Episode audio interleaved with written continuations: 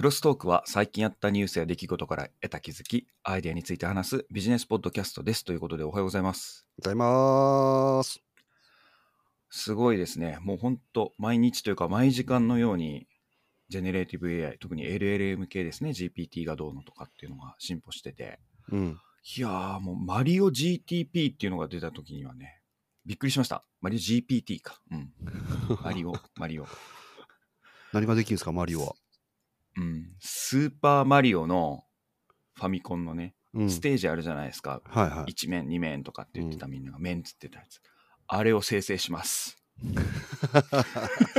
え、なんかそんなゲームなかったっけ？マリオ。なんか自分でステージ作って遊ぶやつ。マリオの。はい。はい。それを、 generative AI が、あ言語モデルを使ってね、これを生成するというね。無限マリオができます。はいーあー。へもうどうでもええなみたいな鼻くそほじってるような感じの あれですよね。花かいとんね花。はい。いやでもまあまあすごいですけど僕はもう全然ねゴルフが上手くならないというね悲しい事態にあ練習の量に全くスコアがついてこないという、はいー、比例しない。ような、はい、状態でございましてやっぱりあのラウンドをですね上手い人と回らないとダメやな、あ、もうね、そう、本番をやった方がいいですよ、うん本番。ううん、本番での状況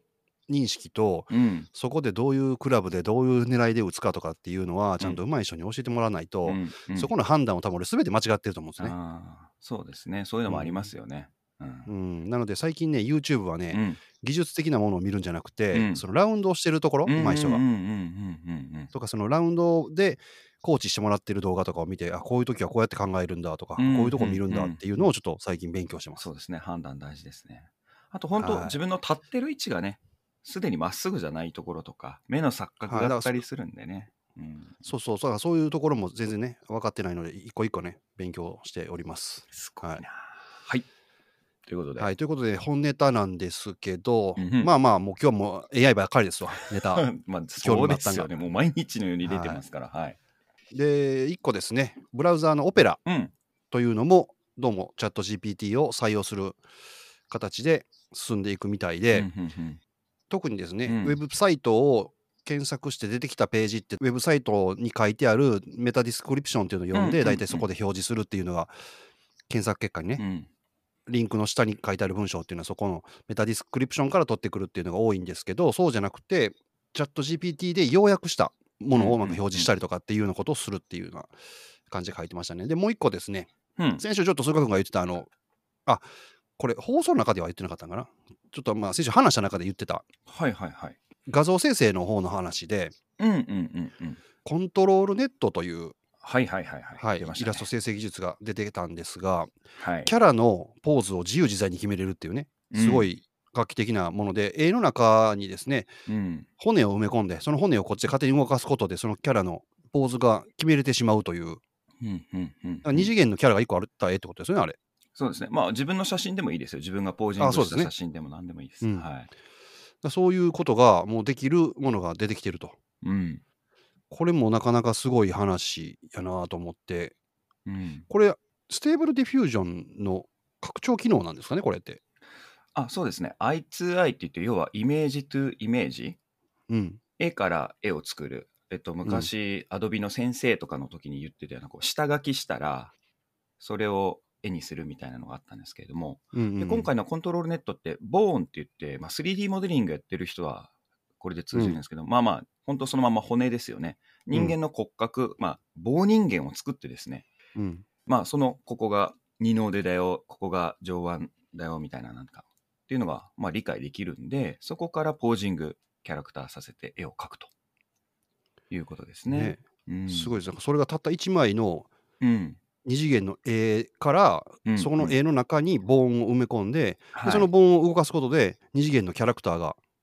あっち向いたりこっち向いたりはいっていうようなこともするってことですよね。これそうですね。今まであの Stable Diffusion とかでプロンプトを叩いたりしてできなかったことの一つが、キャラクターの構図を思うようにする。特に学習されてないデータ、あの、こけるっていうのを書けなかったんですよ。はいはいはい。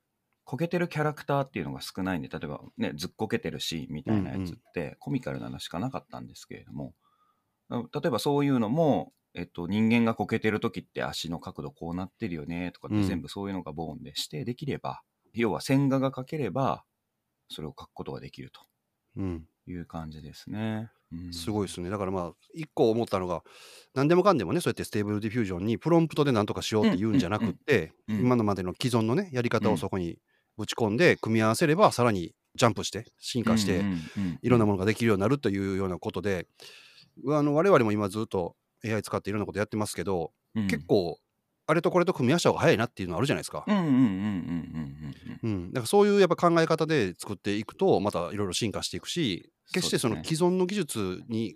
AGI そのジェネレティブ AI が勝ってるとか負けてるとかじゃなくてやっぱこのツールだっていうねそういう使い方を組み合わせて自分の思ってるものを作り上げるという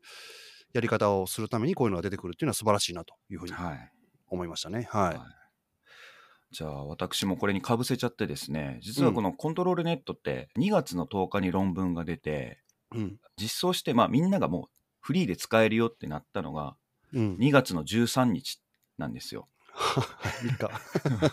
こうこういうスピードで今世の中が進んでますということをまあ認識皆さんいただきたいのと、うんでこのコントロールネットこの棒人間書いてそれでどうなんねんっていう話になるじゃないですか。で、うんさらにこっから今先が出ててですね今自分が知ってるだけで大別して2系統あります。一つは、この棒人間を動かせばじゃあそこにキャラクターを描いてくれるということはアニメーションを作るのがめちゃくちゃ楽になったってことですね。はいはいはい、そうですね。うんうんうん、これが1点。で、こっち方面を掘り下げてる人たちがまずいます。うん。うんで、そういう映像も今出てきてます。うん。で、2個目がですね、この棒人間プラスの理論で、今新しく出たやつがね、T2I アダプターっていうね、理論っていうかモデルが出てきてますね。うん。これは、ボーンとかその骨でうん今までこう構造を指定してました。さらにそこにセグメンテーションとかも使えるのかな？構図プラス、アイアンマンの頭のところに円を描いて、うん。猫の耳をつけてくださいみたいなのしたら、うん。っていう構図プラステキスト補足ができるみたいな感じですね。ああささらにさっきの Stable Diffusion プラスボーンの融合を進化させるみたいな感じですね、そうすると。はい。で、うんその ControlNet っていうのは、ボーンが絵になるなんで、結局 I2I なんですよね。イメージを見て、理解させて、あ、こういうことかなって解釈推論から、じゃあ、プラス絵をこう描くみたいな感じだったんですけれども、で、そのボーンが何を指してるかも説明できるみたいな感じですね、今。ここの線のところは耳なんだよみたいなとか、うんうんうん。首でこうやってかしげるようにしてほしいとか、うんで、棒じゃなくって、そこ囲ったりとかなんとかでいろいろできるようになるみたいな、テキスト補足とかでですね。ああ、うん。そっかなるほど。ボーンを直接ドラッグドロップとかして動かす、うんうんうん。それによってポーズを作ることもできるしプロンプトを書いてそれを動かすこともできるようにしてる。はい。で、それが何をさ、はい。それを意味してる、うんうんうん。そうそうの V として何を意味してるのかも指定できるみたいな、うんテキスト補足もできるようになってる感ですね。じですね。あなので、より想像力がある人がやりたいようなことがより細かくね、指定してできる。うんで、それがあの、ガチャガチャガチャガチャプロンプトじゃなくて、うんもできるし、っていう、まあ、プロンプトのあり方もちょっと変わってきてるって感じですね。ーうんなるほどこれがまた日進月歩で進んでますね。うん、だから本当我々が絵描けない人が本当すほんま普通に絵描描ける時代にはい。近いですねそうですねほんまにうんうん。で、この絵の中でもう一つ今課題になってるのは、ううんと、あ、これ結構ね、絵ができますって言ってもいろいろやっぱり課題があったんですよ、これまで。うんうん例えば去年の夏だったら手がうまく描けないとか。はいあったでも今はもう学習でそれをクリアしたりとかもしてますし、さっき言ったようにこけてる構図っていうのが、プロンプトでこけてる人間って言っても出てこないとかっていうような感じで、それを構図でできると。で、今ね、えっと、もう一個あったのが、パースを無視した作画っていうのが難しいですね。おおそうなんや。3D ゲームで、例えばキャラクターを作ったら、うん。その人がパンチしましたと。うん。で、パンチしたシーンをカメラでパンチの拳が出てきてるところから撮りますってやった時に 3D モデリングしたものって拳の大きさはずっとその物理世界では一緒じゃないですか。うん。うんだからカメラで撮った時に正しい拳の面積とか大きさが出ますよね。こうやってカメラに拳を向けましたって言った時に、でも実際の迫力ある漫画とか絵とかってそれを無視してますよね。うん、なるほど、なるほど。若干拳が大きい、まあリアルにはありえないぐらい大きいっていうことによって、迫力があったりとかしますよね。うん。それを 3D ではできないから、じゃあどうすなるほど。るかっていう解決とかをね、デプス、まあ、振動を取ってどうのこうのとかね、今、違うアプローチでね、出てきたりとかしてるんですけれども、そういうふうにね、なので逆説すると、例えば味のある漫画とか絵って、うん。正しく描写してるわけじゃないんですよね、世の中を。写実的にやってるわけじゃないんですよね。あのん。背景を写実的にやっても味が出ないみたいな。他の漫画が手で描くことによって実は歪んでるけども、その歪んでるっていうのが意味を持った歪ませ方をしてたりとかしてるとか、うんうんうん、そういうところまで今、自分が想像したようにできるっていうところまで今、絵のことについてこう調べていって進んでいってますね。今いわゆるジャパニメーションの技法ってやつですね。ああ、そうですね、そうですね。あのはい。拳銃バーンって撃って、はい。拳銃の火花うん、うんをずっと書き続けるんじゃなくて、途中に真っ白とか、うんうん、そうういうコマをわざと入れることによってすごい光ってるっていうのははいより分かりやすいとかね。で今度はそのアニメーションになった時って実際に起きてる時にねそうやって30分の1で何のスライドを入れるかでどういう視覚効果があるかって違うじゃないですか。はい。ねうんガラスが割れてる様子を物理エンジンでしっかり描いてそのガラスの面積通り割れうんてるよりも、誰でしたっけ？三角形ばっかり描いてる割れてる実際その破片合わせたらその面積以上になったりとか関係なくはいはい薬の方が割れてるっていうのがより分かるとか。ですしね、スピード感出すためには何コマか抜いたりとかね。はい、そうそうそう。だから、うんそのアニメーションとしての表現もどんどん深くなっていってますし、それって今まで僕たちは感じてたことはどうなんだろうっていうからくりと、それをじゃあ再現するためには、generative AI で再現するためにはっていうのも今やってますし、うん静止画についてもそういうことが今どんどん進んでいってるので、逆に言うとうんそういうことが分かってないと、あ、絵が簡単に描けるよってなっても、そういうノウハウの部分は、だからどう使うかとか、受け手がね、どう受け取るかっていうのをノウハウとして持ってるか持ってないかは人間の差になりますね、使う側のね。うんここが残ってる。あそのあたりはあれやろね、アニメーションなんか特にやけど、3D のアニメーションはい。CG でも、ジャパニメーションの作り方、うんあれ、ジャパニメーションって世界でいほぼ1個だけ24コマなんですよね、1秒間。ああ、そうそうだ、そうですね。はい、うん、だから30コマとかじゃないんですよ。であえて抜いたりとか、うまああれは、もともと現場が1秒間に30コマ書いたら30枚じゃないですか、動画。それを24枚にして、なんとかっていうような苦肉の策から始まったらしいけど、楽になるんですよね。うん。それでさっき言ったようなコマ抜いたりとかすることで逆に演出にしちゃうとかっていうような技法が出てきて、うんでも今それがもう世界に浸透してるから多分ね専門家の人は分かってるんですが逆にその 3D の CG,、ね、CG アニメとかやってる人は多分分かってる人がうん。多いから、そういう知見がちゃんとその AI にも入ってきたらうん。どんどんもうあっという間に多分吸収されるでしょうねそれは。うんうんうんうん。そうですね。ただそれの違いをそう分かってて、それをじゃあまあどういうふうに指示 AI にねアシスタントとして存在した場合に指示したらいいかっていう、やっぱプロンプトの問題にはもう戻ってくるんですけど指示の出し方には戻ってくるんですけれども、そういうことを知ってる知ってないとっていうところが今の生き残りのところとかになってくるんだなみたいなのは全然もう見えてきてますよね。うんなるほどね。はい。ということで、コントロールネットのね、株面白いですねこれも。うん、はい。私はですねメタがうん。作ってるあ来た。はいうんトゥールフォーマーという、はいこれもすごい。言語モデルですね。これもなんかすごいみたいで、これで、俺が見た記事の中ではですね、うんうんうん。何が書いてあったかっていうと、このチャットう GPT んとかなんか特にそうなんですが、計算苦手なんですよね。ああ、そうですね。そうそうそうそう。うん前も言ってました、3桁のね、掛け算とかさせると結構間違った答え、でもしかもね、うん、うんそれっぽいい間違い方するからね、あれ合ってんのかなって一瞬思うような答え出してきたりするんですけど、そうそうそうそうそうちゃんと電卓叩いいたら全く違う計算結果になるっていうのがよくあって、で、その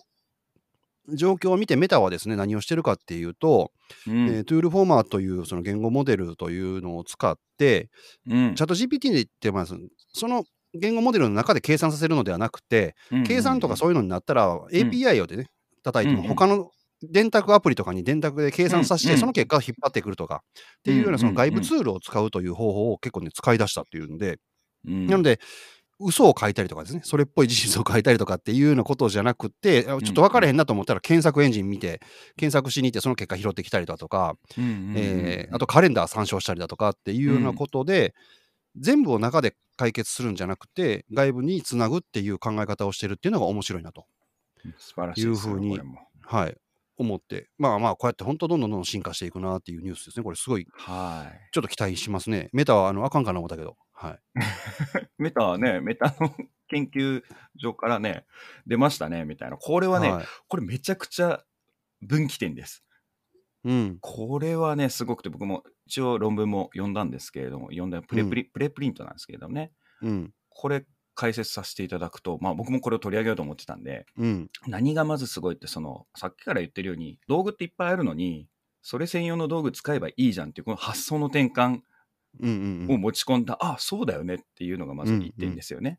で、この中で今回使ったのはクエスチョンアンサリングと、ウィキペディアサーチと、うん計算機キャリキュレーターと、カレンダーと、マシントランスレーションだから、機械翻訳、うん。うんうんと言語の翻訳っていうのを、外部ツールを使いましょうっていう形に振り分けるっていうのをやったんですね。で、この中で、この発想も、あ、そうだ、すごいねっていうのもあるんですけれども、じゃあ、これを使う言語モデルっていうでツールフォーマットは何かっていうと、こうやって与えられたツールを人間による大量のね、勉強データ、注釈っていうのを必要とせずに自己管理型で学習するんですよ。質問の内容に合わせて、どれを使うかっていうのを自分で判断するってことですよね。そう。これもすごいっすよね。これをやるときに数字が出てきたら、キャリキュレーターを使いなさいとかっていうのをしなくていいんですよ。人間側がツールの使い方をしなくていいんですよ。で、それ自己学習していく。で、しかもうん、いつどの、あ、このツールは何であるかっていうのをまず学習しますと。で、そのツールをいつ、どのように使用するかも自分で決定できるっていうことなんで、全く人間がそういうことを深く定義しなくていいんですよね。で、これの目標を達成するためのアプローチに、インコンテキスト学習でのあの大規模な LM を使用して、めちゃくちゃ勉強になったんですけれども、でその結果、うんどれぐらいの性能が出たかっていうとですね、今僕らが言ってるチャット GPT とかの前身のうん GPT-3 っていうのが、パラメーターって言って、要はまあ学ばせる量みたいなやつがですね、1750億パラメーター。うん。っていう学習をさせてるんですよ。で、今回、これを作るために作った元になる GPT-J っていうのがあるんですけれども、それって6.7ビリオンだから、えっと、67億うん。のパラメーターなんですよ。うん。圧倒的に少ないですよね。うん。で、いろんな実験をしてみましたと。うん。問題集を与えたりとかして溶かしたところ、ほとんどのね、ジャンルでですね、3倍以上、結果がね、このツールフォーマーの方が高いですね。うーん。だから、今までどんどん学習を肥大化させる方向に進んでたわけなんですけれども、はいはいはい。いや、ちょっと待ってよと。学習コストっていうか、もっとちっちゃいものでもこんな効果出せるじゃん。正しいものを正しくツールをね、選んで使えばみたいなところに今戻ってきてて、なるほどな。だ全てをはい自分でやるんじゃなくて、他に頼ればいいじゃんって話やね。はい。し、それ専門のツールを用意すればいいってだけですよね。うんうんなので、チャット GPT で今まで叩いてた内容っていうのが、まあ、チャットボット型にした場合なんですけれども、まあ正しくないねって言ってたけれども、より少ないコストで、よりすごい回答が、正しい回答が出てくるようになるっていう感じですね。うんそれがもう、コストも低くなってるし、結果も高くなってるっていうのが、この発想の転換一つで出来上がったと。で、さらに、と最後の方には、伸びしろが実はね、読んでみるとあるんですよね。おうこれね、自己管理学習やってるんですけれども、ツールのチェーンができないんですよ。連鎖ツールやってない。どういうことですか？計算、あ例えば、ウィキペディアの中に計算の何かがあった場合、ウィキペディアと計算を両方使ってないみああ、なるほど、たいななるほど。うん。とか、例えばね、あの出てきた回答に対してさらに自分で別のツールを使ってっていう連鎖をやってないっていうのと、あとインタラクティブなやり取りができない。だから、対検索エンジンとかを今使えてない。うんうんうん。ググったら結果が毎回変わるじゃないですか。はい。で、その回答をベースにどうのこうのっていうやり取りをしてるわけじゃないから、そういうインタラクティブに毎回変わったりするやつとかでやってるわけじゃないとか、うん。あとは、そもそもこのツールがまだまだ少ないですよね。うーん。うん。で、さらに学習するために、学習コストがちょっと今回、電卓 API の有用や呼び出しっていうのを学習させるためにいっぱいいろんなものを呼ばしたとしても、うんそのうちの数式使ってたり計算してるのって、やっぱり一部じゃないですか。はいこんな膨大な量の中の。だから、そういう学習量がもともとちょっと潜在的に足りないよなとか、あと各ツールを使うときの計算コストを考慮した選択肢は、え選択をしてないとか、そういった、まあ、そのツールの取捨選択についてもまだ余地がありますし、めちゃめちゃ。ゃ伸びしろありますね、これはね。うん。まあまあ、それは考えたらそうか。結構複雑なことを、人間のね、思考の中でも複雑やなと思うようなことをやらせてるわけやから、うんうん、うん。何も知らんやつに。そうです。それはまだ伸びしろあるか。うん。そうなんですよ。だから発想の、ここが一個の転換点で、さらにここからもまた進んでいくんで、めちゃめちゃ 多分2023年って思ったよりもすごいことになりそうですね、着地点は。うーんっ。ていう感じでしたね。はい。まあ、あとはね、こうちょっと、はい、後で無料無料では話せない話もいろいろあってですね、はい中身見ると結局ね、わかるんですよ。あ、今ここが課題で限界点これなんだと。うんということは、ここを学んどくのは絶対に人間食いっぱぐれないなとかっていうのが、んこれでね、ちょっと炙り出しがあったんでね、そういうのもね、ちょっと、飲み会誘ってくれたら話しますね。いや、本当ね、すごい面白かったです、今回のこれは。っていうようなニュースでしたね。なるほど。私はですね、一個ね、面白い記事がありまして、清水亮さんという方ですね、あの日本でも結構、黎明期の時からプログラマーとしてはい。出てはる方で、で、はい。まあ、日本の優秀なプログラマーの一人として、本当5本の指に入るような方として、いろんなところに記事書いたりとか、いろんな取り組みされてる方が、チャット GPT というものに対して書いている記事を IT メディアで見つけたんですけど、なぜ人々はチャット GPT というトリックに振り回されるのかっていうので、過去のこういうチャットボットであるとか AI っていうようなものが、どういう歴史をたどってきたかっていうところから、うん。原理はこうなってるよっていうところを結構ね、僕らみたいな素人にでも分かりやすくすごく書いてくれてて、うんすごいこれ面白いから、その AI に興味あんねんけど、ちょっとそういう専門畑じゃないという方ばっかりだと思うんですよ、これ聞いてる人。はいはいはい。数学みたいに知ってるっていう人の方が少ないと思うので、えーこれはね、はい。記事としてすごい面白いなと思ったので、ぜひ読んでいただければいいかなというふうに思いました。この中でね、一個面白かったのが、昔に開発された JavaScript で産業で書かれたチャットボットがあるんですよ、イライザっていう。ほうほうほうほうほうほう。で、これの仕組みは、本当アホみたいな会話なんですけど、最初に。に「こんにちは」って書くとしか書いてなくてあとはですね相手が返答してきたことをずっと蓄積していってそれをランダムに出してるだけなんですああ、なるほどなるほど。だからもう突拍子もないとか変な質問するんですけどでも人間ははいその頃のもうし1960年代とかも初期のコンピューターやからなんかコンピューターなんて何もできないっていう頭があるじゃないですか、ら、うんうんうん。あだからなんかちょっとぐらい変なこと返ってきてもなんかこっちで勝手に保管してまなんか書くわけですなるほどなるほど。そうするとまだ蓄積されてたまに当たりみたいな質問してくるんですよ確率論ですからね。はいそれで、なんか、あこいつ分かってんのかなっていう気になってでそそのイライザたった3行で書かれたプログラムでさえもこれは知性を持ってるってその頃の人は 勘違いをしたと。はいはいはい。いうのがあったりそれよりちょっと進んでいくともう本当にあの今のね進んだと言っても未来から見たら劣ってるんだと思うんですけど、でもその今のこの時代からそのね50年前とか60年前とかのやつを見ると本当笑ってしまうような仕組みのものであっても当時の人間はすごいこれはいいいいって言って騒いだっていうの話が一個面白かったのとあともう一個面白かったのはうんうんうん。2000年代の IT バブルってあったじゃないですか、はいはいはいはいはい。あの頃の状況と同じようになぜ IT バブルが起こったかっていうと IT っていうものに対しての幻想がすごくて一般人の。うんうんうん、要は IT 企業があれば何でもできるでもこの2023年と2000年比べたら分かるけどハードウェアの進化なんてものすごいものじゃないですか。全然違うじゃないですか。もう23年前のパソコンなんて使えないじゃないですか。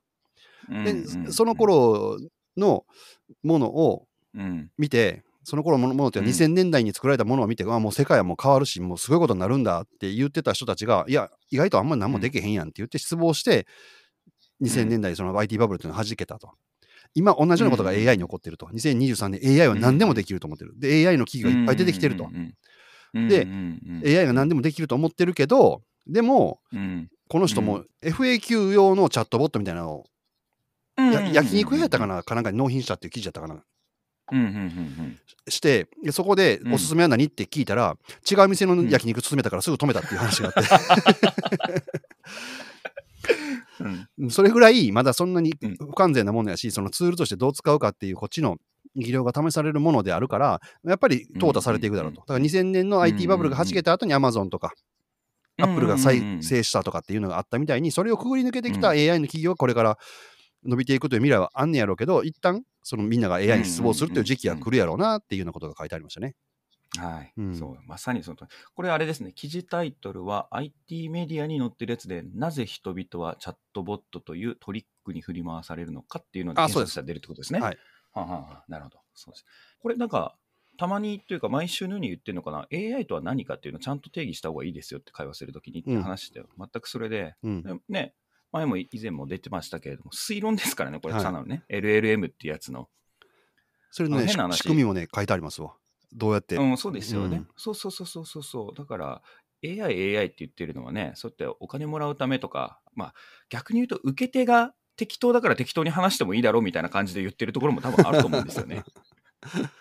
だから説明するのめんどくさいもんみたいなところがあるからみんなうん AI、AI って。AI っていうキーワードの方が、なんとなくこういうものなのかなっていう分野が、みんなの頭の中にこうそういうのがあって、みたいな感じだですよね。あ IT と同じちゃいます？そのあの頃の。あ、そうそうそうそうそうそう、IT といえばみたいな、ぼんやりと、ううんん、うん、みたいな。なんで、自らちゃんと読んで、あれした方がいいですね。で、なおかつ、それが、じゃあ自分のビジネスにどう生きるかっていうのを、またうんもう一歩、もう二歩考えないといけないところなんで、何ができるのか。そういうところありますよね、冷静になろうと。で、これ、はいどっかのお国の偉いさんとかはね、ミスリードしちゃって、もうシンギュラリティが起きてるとか、わけのわからんことね せ正確に捉えられてない国のトップがみたいなのとかもありますから、それでちょっと幻滅したりしますよね。うん。ははい。なるほどね。ただ、世の中今変わってきてる転換点なんだなっていうのはね、身近な人たちのキーワードでもようやくあのチャット GPT っていう言葉が出だしたりとかうん。するのを聞いて、ほうほうって思いますね。やっぱ変わったな、みたいな。まあ逆に言うとこれ株とかで言うともう売り時みたいな時じゃないですか。そうですね、今はね。そうそうそう、うんビットコインとかがみんなに、ビットコインって知ってる？って周りから聞き出したら、あこれもう売ろうみたいな タイミング、一旦こう下がるなはいみたいな。そうですね、結構 AI 以外も、あこれどうでしょうかね。弁護士 .com さんはいがね、面白い記事と面白い動きをしてました。おお面。白いっていうのはまずですね、弁護士 .com ニュースっていうオウンドメディア、自分自社のそのメディアのブログに載せてたのがですね、うん。チャット GPT は日本の司法試験に合格できるかやってみたみたいなやつですね。うん。これも素のチャット GPT を使って問題を解かせますっていうのをやって、まあ、結論としてはね、数字で合格ラインが出てて、正解率30%で合格ラインをはるかに下回る結果でしたっていうのを記事で書いてますう。ん。で、これに対して面白い動きを弁護士 .com がやってて、うん。このまず弁護士が試験やらせてみたの記事が出たのが13日なんですけれども、はい。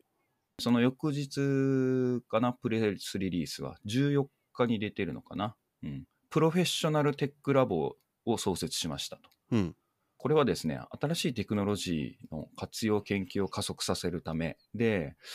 要は、チャット GPT の転用ですね。をやると。だから彼らは自分の専門分野、チャット GPT にそのまま相談させてみたら、全然試験受かりませんでしたってうん。言ってるのに、裏では、チャット GPT を活用したサービス作りますって投資して会社っていうか、まあ部門うん。立ち上げてるんですね。これって何かっていうと、使えるってことなんですよ。うん。で、タイトル通りプロフェッショナルの分野、そこに専門化しちゃえば使えるんじゃないのっていうふうに考えてるんで、まあ、一般の人って使えないって言ったら、あのまあ、使えないっていう結果が分かったら、あ、本当使えないんだね。うん。うんじゃなくて、彼らはやっぱ稼ぐかあの、伸びてる会社だけありますね。じゃあどうしたら使えるかってちゃんと考えて、それに専門家当ててうん。育てるっていう決断をしたっていう会社なんですようね。ん。すごいなと思って、やっぱこういうふうに試しもやるけれども、ちゃんと自自社のビジネスっていうか、何に使えばみんながより便利になるだろうなっていうのに、できること、できないことちゃんと考えてうん対応していくっていうのがね、すごい姿勢だなと思いましたうね。ん。うんこの分野使えそうですもんね、いろいろ。実際にはね、うん。はい、勉強データもたくさんありそうやし。そうそうそう、試験は通りませんでしたって言っておいてっていうのがね、なんか作詞だなみたいな。前言ってたやつですよね、僕らもあの、みんなが使えない、使えないって言ってて、しめしめみたいな。は実は使い方があるみたいな。い。やし、今週、先週ぐらいから、うん。これ記者さんちょっと楽しすぎやでと思うのがさ、チャット GPT に何々と聞いてみたっていう記事がさ、もう今、すごい多くて、まあもう読む気にもならんから全然読んでないけど、あ、そうなんですね。アンドロイドとえ。iPhone どっちがいいのって聞いてみたとかさ、いやいや、そんなもん、え、何がっていう話やし、そんなあ。正確に。答えるわけないやんって、その、意味がないことを記事にして、す本当この言うたらあれかもしれないけど、釣りタイトルやん言うたらもう、うんうん適当に。その記事の。内容のほとんどはチャット GPT が言うたことをコピペするだけやからさ、楽しすぎやで。と思って、これ。ねえ、いやうん。ー、ライターさんもね、やっぱ問われますね。やっぱ品質がうね。でも、ん。ライターこそなくなるかもしれないですね、こういうのって。いや、そうやで。こそんなことしてたら余計ライターこそ削られてさ。うん、削ります、削りうます。ん。ねえ。評価がね、PV 数とかなんとかなってるから、そうやって釣りの方に走っちゃうんでしょうけど、まあ、ねえ、読者もそこまでバカじゃないから、こういうメディアは読まないって、どんどん離れが加速していきますよね。ううん、ん。そんな感じでした。なるほど。じゃあ、私、今日最後のニュースですはい。けども、はい。前回とかからずっと言ってるように、このチャット GPT であるとか、こううん。いう言語学習のモデルができてくるとですね、うん。絶対増えるよなって言ってたプロパガンダですね。SNS を使った。うんうんうんうんうんうん。もう大量に記事作れるんで、ツイッターなんかで言うと、本当何秒に1個って作って、偽情報バンバン流したりとかっていうことがバンバンできうん。るようになっちゃうっていう器具があるっていうのを踏まえてですね、はい。アメリカではですね、うん。AI チップ、まあ、要は、チャット GPT の元になっている OpenAI のうんサーバーにアクセスして、その仕組みを使うっていうようなことをうん制限したりうんだとか、誰が使ったとかっていうのを明らかにしたりだとかっていうようなことをやった方がええんちゃうかっていうのを提案したみたいですわ。かなりこれで説得力のある、もう本当うん。知らない人が読んだら本当の記事やと思うようなものを書いたりだとか、その量をたくさんやっぱ作れるっていうのは、かなり悪影響を与えるっていう分析があるみたいで、あんまりこれ自由にさせすぎるのもまずいぞっていう風な動きがあるみたいですね。ああ、そうですね。うん1月の動きの中でも議会でとか、大統領直結でタスクフォースができたりとかしてるんで、うん、取り扱いはやっぱり、多分それの報告かな？う。うんん、やっぱね、そういうところで言うと、の日本は動いてんのかなみたいなところもね、ちょっと 気にはしてますけどね、この間のあの AI を活用したね、中国の軍事化もそうですし、アメリカの方ではちゃんと軍に使えて、アルファベットの今、創設者、Google の創設者でアルファベットに側に行ってる人も言ってるっぽいですね、ちゃんとね。うん。いやほんでね、またまた前にずっとやってた話で、うん。アメリカは規制したとしても、うん。他に使う国がいっぱい出てくるわけじゃないですか。うんうんうんうんうん。こういうモデルをまた作ったり、コピーしたりとかして、うんうんうんうんオープンソースなんで。うん。で、そういうのうで、ん。悪く使う人たちの方がうんうまく使うというか、自分らの思い通りにうん使って、技術的にもどんどんどんどん優位になってしまうというようなことも出てくるんじゃないかっていう懸念もあるし、うんうん。これ、いたし返しやなっていう話だなと思います。で、この記事の中にあ出てくるちょっと面白い話が、Bing の話が出てくるんですけど、ほいほいほい。なぜまあこの話から Bing の話になるかっていうのがちょっと微妙ではあるんですが、えー Bing リリースして、うんえ1週間、2週間経ちますけども、うん。チャットセッションが15問以上になると、Bing がですね、答えてくる内容が反復的な答えになったりだとか、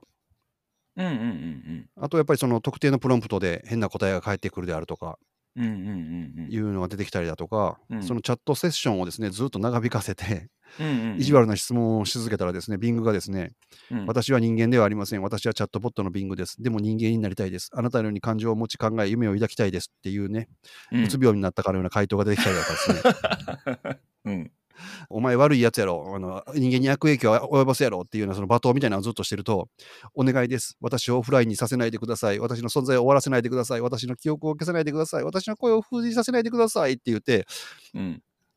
これもうつ病みたいになって くるという。しかもそのね、今の回答にすべて後ろにね、笑顔がついてるらしくて、ちょっと怖いっていうね、回答が返ってくるっていうような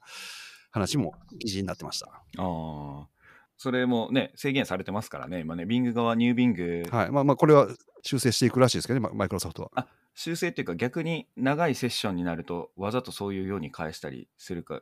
変に返さずにシャットするようにし変えたりしてるみたいですね今度はね、うーん。今もね日本とかもそうですけれども、ある一部の技術とか軍事利用できるから外に出したらいけないとかとかあったりするんですよね。うんうんうん暗暗号化技術とかも最たるものですし、うんなんですけれども、こっち系もね、そうですよね。で、まあ、じゃあそれにかぶせるわけじゃないですけれども、お隣のね、韓国の方では、ベンチャー企業さんで、チャットボットとかのタスク専用のチップを開発するっていうね、ところに焦点を当てて、まあまあ、えおーそれ専用チップを開発するっていうのをね、でそこも韓国政府自体も投資するっていう動きがね、出てきてますね。今、あのほとんどのチップって AI が使うための計算用のやつって NVIDIA っていうところが出してるやつ、ご存、うん。まあね、何回もこの放送にも出てきてる NVIDIA さんのがメインなんですけれども、でこれに対して中国とかに輸出規制するとかっていうのはね、動きとして去年あったんですが、こういうようにもハードウェアのところのインフラ面から含めて、こういう AI 競争ってもちろん成り立ってるので、このチップをまあ国産化するっていう動きっていうのはありよりのありだと思うんですよね、これはね。うん。そうですね。結局あれですもんね、うん。CPU うのん。設計っていうのもずっと昔から見てると、どんどん早くどんどんちっちゃくっていう方向に行ってるけど、うん。うん最近はもうあれですもんね役割分担させるっていうになってますもんね。はい。すごい高負荷をかける時の CPU と、うんうんうん。低負荷でうんうんうん。ええ時の CPU を切り替えて使うとかっていううんうんたりだとか、さっき言ってたそのアップルとかでもその推論用の。CPU 料金作ってたりとかって分けてますもんね、はい今もね。うんそういうね、やっぱりインフラ面から抑えていかないといけないなっていう分野で、あ、これは本当ありだなと思ってですね。日本でもあるのかな？ちなみに韓国の方では、レベリオンズ社っていうのかな？が作ったチップは、本当にどこのあの領域に対して特化してるのか、ちょっとここのニュースで読み取れないんですけども、今、NVIDIA の A100 っていうあのめっちゃいいうん GPU があるんですよ、あのそういう計算用のやつ。うん同等で約20%の電力しか消費しないっていうものを開発したえんですよね。すごい。はい。これが NVIDIA の開発してるものは GPU だからそもそも汎用性があると。それをさらうんに特定のタスクを対象にしてっていうことで、こういう性能が出せるっていう、特化型ってありだなと思いましたね。うんうんうんうんでちなみに韓国はこういうのに対して5年間で8億ドル以上の投資を行うっていうのがね国の政策として出てますね。まあ、こので国の、うん政策見てみるとよくあるやつですね。日本でもあのある 5G とか半導体とかメタバースとうんかセキュリティとかのデジタル分野の発展のためにどうのこうのっていうやつなんですけれども一個だけこれ日本側もこういうのあるのかな？特筆すべきなのは AI 用の半導体についてコア技術を市場を作っていって今シェア NVIDIA がめちゃめちゃ高いんでそこを切り崩していくよみたいなところにお金投資するって言ってますね。スパコンとかそういうのじゃなくて AI 半導体コア技術って言い切ってますね。うん。うんうんまあ、だからそういうなんかに特化してっていうのの例としてはねこういうことやってるんで逆にまあ日本も気になりますね。国防としてやらないといけないのはこういう AI 技術とあと宇宙ですからね、うん。この両方うん。どんな感じになっていくかっていうのはまあ確かになインフラも大事だよなと思いましたね。うん。なるほど。今週こんなもんですか？そうですね、まあ、今めめっちゃいろいろあるんですけれどもねちょっとはい。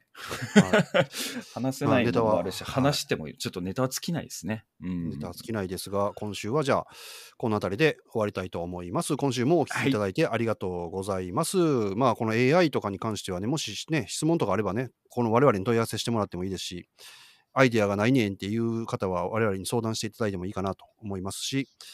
引き続きこのポッドキャストを聞き続けて、いろんなボタンを、いいねとか、あんまり悪いボタンを押さないでほしいんですけど、いいボタンばっかり押しまくっていただいたらありがたいなというふうに思います。はい、それでは良い1週間をお過ごしください。